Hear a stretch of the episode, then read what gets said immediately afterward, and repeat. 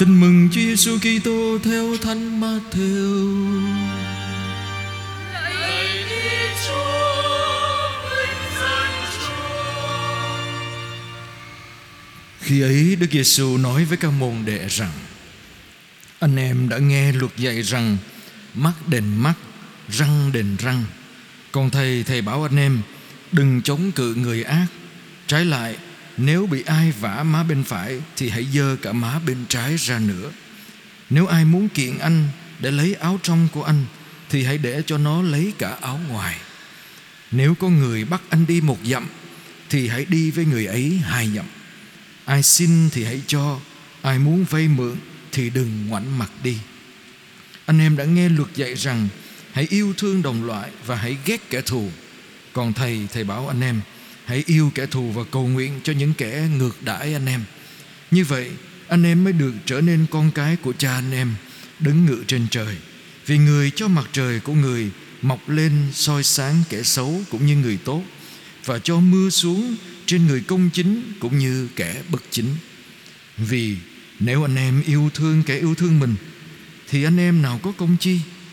Ngay cả những người thu thuế cũng chẳng làm như thế sao? Nếu anh em chỉ chào hỏi anh em mình thôi thì anh em có làm gì lạ thường đâu. Ngay cả người ngoại cũng chẳng làm như thế sao? Vậy anh em hãy nên hoàn thiện như Cha anh em trên trời là đấng hoàn thiện. Đó là lời Chúa.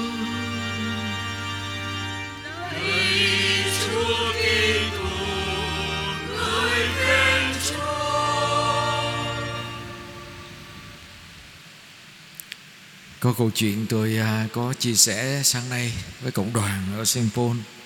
Tôi xin được chia sẻ với anh chị em về một người thanh niên. Sau khi mà anh ta nghe bài tin mừng này, anh ta quyết sống triệt để những gì Chúa dạy. Nghĩa là sẽ không có chống cự người ác, sẽ yêu thương kẻ thù, cầu nguyện cho họ. Và anh ta một ngày đó anh ta đi vào rừng. Vậy đi vào trong rừng thì anh ta thấy có con sư tử nó đang chạy tới. Và anh ta quyết tâm sống những gì mà Chúa dạy. Anh ta nói mình phải yêu thương con sư tử, rồi mình phải cầu nguyện cho nó. Nên anh ta quỳ xuống, anh ta nói: Lạy Chúa, xin Chúa hoán cải cho con sư tử nó thành người của Chúa, nó theo Chúa, để nó không giết hại con. à, Xin Chúa giúp cho con, và xin Chúa giúp cho con sư tử đó như thế. à, Chúa dạy con phải yêu nó. Thì anh ta vừa cầu nguyện xong thì con sư tử nó nhào tới trước mặt anh ta rồi. Và con sư tử giống như nó được Chúa nhậm lời đó, nó hoán cải, nó nhìn nhận Chúa là Chúa của nó, nó mới ngước mắt lên trời, nó cầu nguyện. Nó nói là: Lạy Chúa, con cảm ơn Chúa đã cho con bữa ăn này nhờ lòng thương xót của Chúa. Xong nó ăn thịt anh ta. Anh ta bị ăn thịt xong thì chết, đúng không ạ? Lên thiên đàng, anh ta quở trách Chúa. Nói: Chúa ơi, Chúa dạy con lạ quá. Chúa nói con phải yêu thương kẻ thù, không chống lại kẻ ác. Con không chống lại kẻ ác, con cầu nguyện cho kẻ thù bách hại con, mà Chúa để nó ăn thịt con. Cái Chúa mới nói chứ: Ta dạy con yêu thương kẻ thù, cầu nguyện cho nó, nhưng Cha đâu có dạy con là không bỏ chạy khi nó rượt con đâu. Con thấy nó rượt bỏ chạy đi, chứ còn ngồi đó mà để cho nó ăn thịt. Đó. Đúng, con sư tử đã được Chúa nhậm lời là hoán cải, nhưng mà con sư tử nó đâu có thay đổi bản năng của nó là ăn thịt. Mình biết một con sư tử là bản năng của nó là ăn thịt. Mình biết bản năng của con người là phải yêu thương. Vậy làm sao mình bắt một con sư tử với bản năng ăn thịt thay đổi thành bản năng con người được, anh chị em? Tôi xin được bắt đầu bằng cái chỗ đó để đặt câu hỏi, để mời chúng ta suy tư đó, anh chị em. Chúa dạy chúng ta, nhưng mà chúng ta phải nghe và hiểu lời Chúa dạy một cách rất là, cái góc nhìn của chúng ta nó phải rõ ràng. Chúa không có nói chúng ta là yêu thương cầu nguyện cho kẻ thù, nhưng mà nếu chúng ta nhận diện được cái người đó là như thế, với cái bản năng của con người là yêu thương. Nhưng mà có những người có bản năng mà họ không yêu thương được. Không nhất thiết mình phải ngồi đó để cho người ta hại mình, đúng không ạ? Và vì thế anh chị em sẽ hiểu Chúa nói Thầy bảo anh em đừng chống cự người ác, trái lại bị vả má bên phải thì đưa cả má bên trái. Anh chị em thấy mình có nực cười không? Ủa Chúa nói vậy thì nghĩa là sao người ta vả, mình cho người ta vả tiếp à? Anh chị em thử suy nghĩ coi, tại sao Chúa không hỏi nói là bị vả má bên trái trước, mà Chúa lại nói vả bên phải trước? Anh chị em thử đối diện một người ngồi mình, đa số chúng ta là thuận tay phải, đúng không? Thuận tay phải mình có vả người khác má bên phải không? Không. Mình vả người ta bằng má gì? Má bên trái. Khi nào thì mình vả, mình thuận tay phải mình vả má bên phải một người? Chỉ khi mình đứng sau lưng người ta, đánh sau lưng, đúng không ạ? Cùng cái má bên phải mình phải đánh sau lưng. Và ngày xưa, cái văn hóa ngày xưa, người người lính La Mã cũng như là người chủ đó anh chị em, họ không có đánh người nô lệ bằng cái lòng bàn tay, họ đánh bằng mu bàn tay để cho thấy rằng họ ở trên cái người đó. Họ coi thường cái người đó, và họ cái người kia không có xứng đáng nhận cái lòng bàn tay của mình. Vì thế chỉ có người cấp trên và người chủ mới đánh nô lệ bằng cái mu bàn tay, quạt từ trên từ dưới lên. Một cha dòng tên giải thích như thế. Nghĩa là gì anh chị em? Khi tôi đánh một người, nếu mà người trước mặt tôi đó, thì thường là cái người đó tôi coi thường người ta, hoặc là tôi coi người ta là nô lệ, người ta không đáng nhận cái đánh của tôi bằng lòng bàn tay, nên tôi đánh má bên phải thì phải đánh bằng mu bàn tay nếu đứng trước mặt, còn không nữa thì tôi đánh sau lưng. Vậy thì Chúa nói quay má bên trái ra, nghĩa là gì? Không để cho người khác đánh sau lưng mình. Nếu anh muốn đánh tôi, đánh trước mặt tôi, đánh má bên trái. Nếu anh muốn coi thường tôi bằng cách đánh tôi, vì coi thường tôi, tôi đứng lên để chúng ta đối diện nhau như người lớn. Anh có trách nhiệm với hành động đánh tôi, chứ không phải là đánh sau lưng tôi. Anh có trách nhiệm với hành động nhìn tôi và đối diện với tôi, chứ không phải coi thường tôi. Do đó anh chị em sẽ hiểu khi mà quân dữ đánh Chúa, tát Chúa ở trước tòa thượng tế, Chúa hỏi câu gì? Nếu tôi nói sai thì sai chỗ nào? Nếu tôi nói đúng, sao lại đánh tôi? Chúa không có cưỡng lại cái đánh của người ta, nhưng Chúa cũng đặt câu hỏi để cái người đánh phải hiểu tại sao mình làm cái điều mình làm. Mình không cưỡng lại cái ác của người khác, nhưng mà mình đứng lên để cho họ chịu trách nhiệm trước hành động của họ đối với mình. Nếu mà ai đòi áo trong thì cho luôn áo ngoài. Anh chị em thấy lạ, lột áo thì lột cái áo ngoài, chứ sao lấy áo trong anh chị em? Chúa nói hình như có ý của Chúa hết. Áo trong là để cho mình khỏi trần truồng, đúng không ạ? Áo ngoài là bảo vệ mình, để mình diện lên, để nói lên cái nhân phẩm, cái danh dự của mình. Đối với người xưa đó, mặc lên cái áo là nói đến cái địa vị của người đó. Nhưng mà để choàng một cái áo lên thì người đó phải có cái áo trong. Vậy thì cái người mà đòi cái áo trong để nói lên là cái người đó muốn hạ nhân phẩm của người khác. Nhưng mà họ không được phép đòi áo ngoài, vì cái áo ngoài là cái áo bảo vệ danh dự và bảo vệ sự sống của người đó. Vì ngày xưa người ta lạnh, người ta dùng cái áo để đắp nữa anh chị em. Cái áo ngoài giống như là cái mền choàng lên người. Và anh chị em biết là khi mà à, Adam với Eva đó, phạm tội, họ kinh nghiệm, họ trần truồng, không có chiếc áo. Và khi mà họ bị đuổi ra khỏi vườn địa đàng, Chúa làm gì? Chúa khoác lên cho họ chiếc áo choàng để họ được bảo vệ. Ngay cả khi người ta phạm tội, Chúa vẫn muốn trao lại cho họ danh dự và trao cho họ cơ hội được bảo vệ. Và anh chị em thấy trên thập giá, khi Chúa Giêsu trước khi chết đó, quân dữ làm gì? Phải bắt thăm cái áo choàng của Chúa, vì không thể xé cái áo đó ra được. Nhưng mà Chúa đã trần truồng, đã không còn cái gì ở trong người rồi. Và khi Chúa cúi mình xuống rửa chân cho các môn đệ, anh chị em thấy Chúa làm gì? Chúa cải cởi áo choàng ra, quấn khăn lại để rửa chân cho các môn đệ. Nghĩa là từ bỏ cả danh dự của mình, địa vị của mình để cúi xuống bàn chân của các môn đệ. Tại sao tôi nói cái này để anh chị em suy tư? Nghĩa là gì? Chúa muốn chúng ta hiểu được rằng danh dự và nhân phẩm của chúng ta không phụ thuộc vào bàn tay của người khác, không phụ thuộc vào lời nói của người khác. Nếu tôi đặt danh dự của tôi và nhân phẩm của tôi vào trong danh vào trong lời nói của người khác, cách người đó nói về tôi, cách người đó quyết định về tôi, thì tôi sẽ như là một người nô lệ của ánh mắt và lời nói của người khác. Nhưng tại sao là như thế? Vì bài đọc hai nói với chúng ta điều gì? Thánh Phaolô nhắc với chúng ta, chúng ta là đền thờ của Chúa. Giống như cái nhà thờ này, tâm hồn, thân xác của chúng ta là đền thờ của Chúa. Nếu thân xác của mình là đền thờ của Chúa, mình cần gì những gì ở bên ngoài để bảo vệ mình, danh dự của mình? Và vì thế anh chị em dựa trên ba cái này, anh chị em suy tư thử, người ta làm cho nhau đau khổ vì cái gì? Thứ nhất, tôi làm cái nghề này đó anh chị em, khi tôi đi thực tập, giáo sư của tôi, tại vì tôi đi thực tập à, làm tư vấn trị liệu cho các bệnh nhân, tôi phải gặp rất là nhiều người.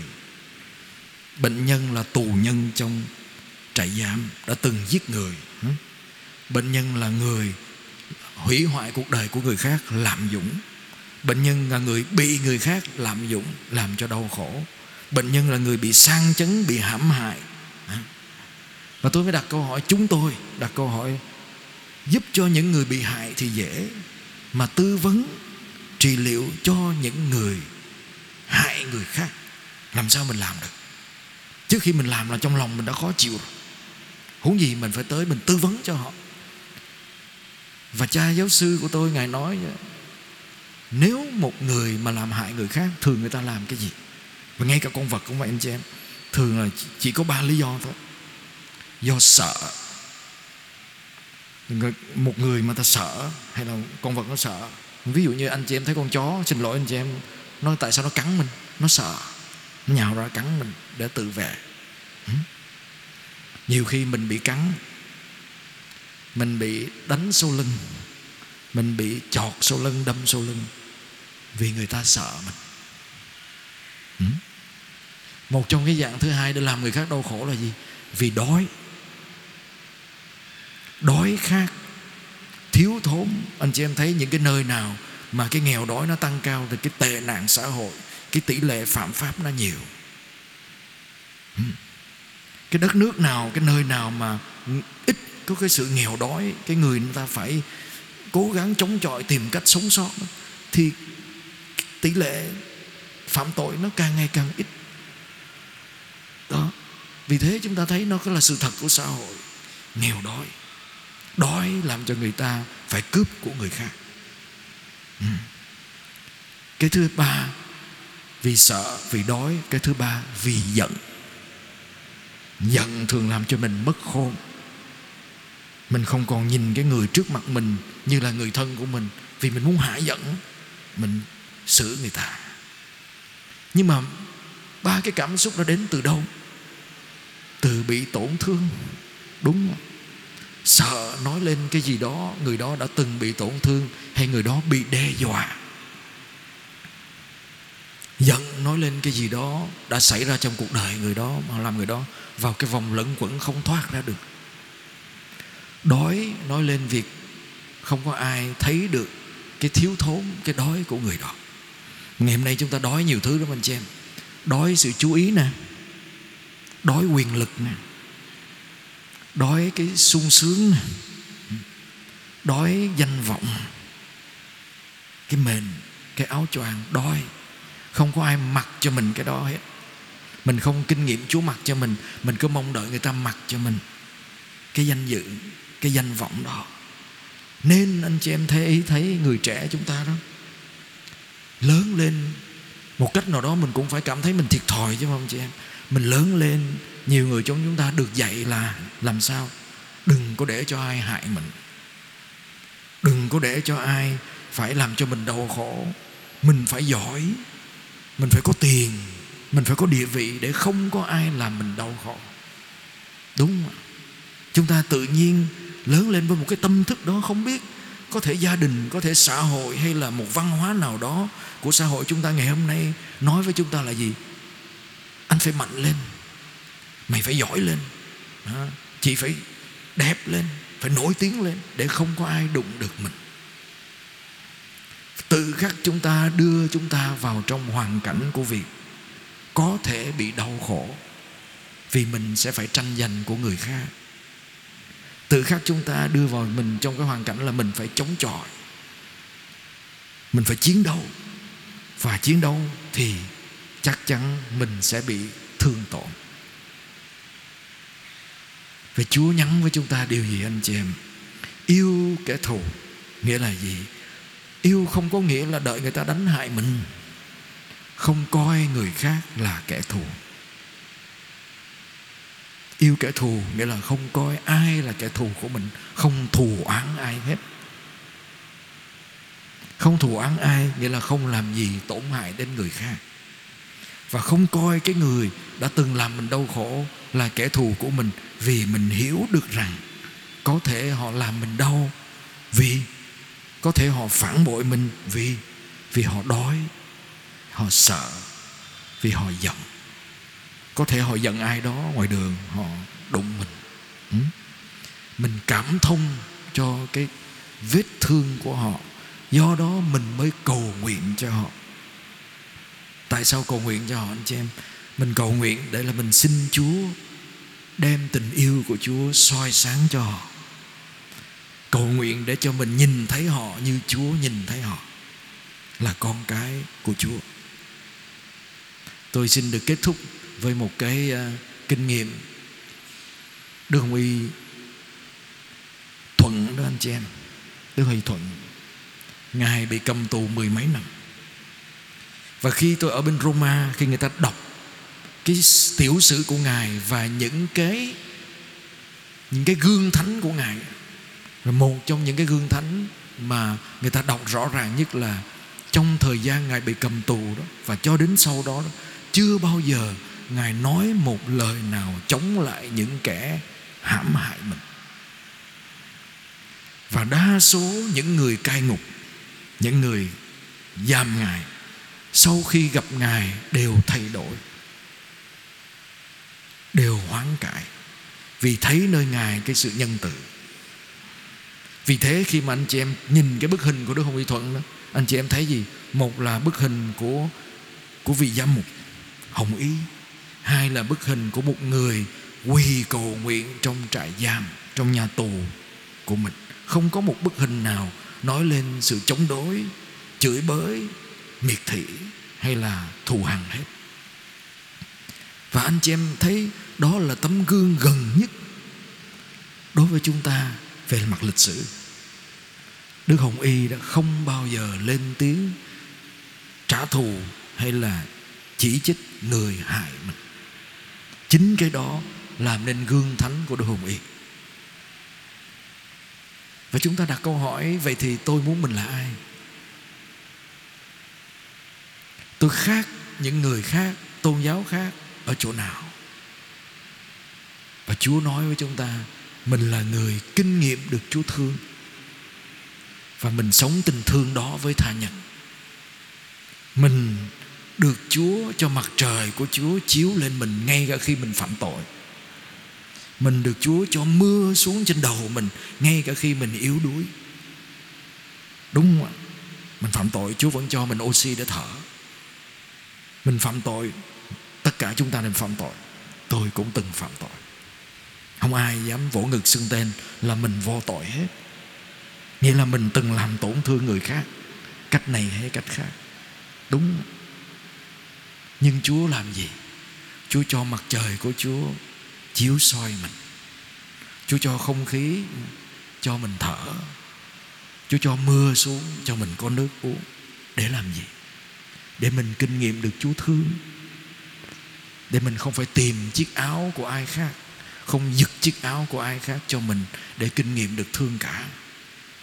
Nhưng như thế để làm gì nữa anh chị?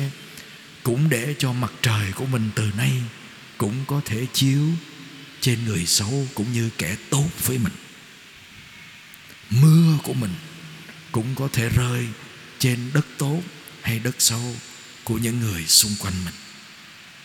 Khi mình làm được điều đó, mình thật sự là con cái Chúa, thân xác mình là đền thờ của Chúa. Amen.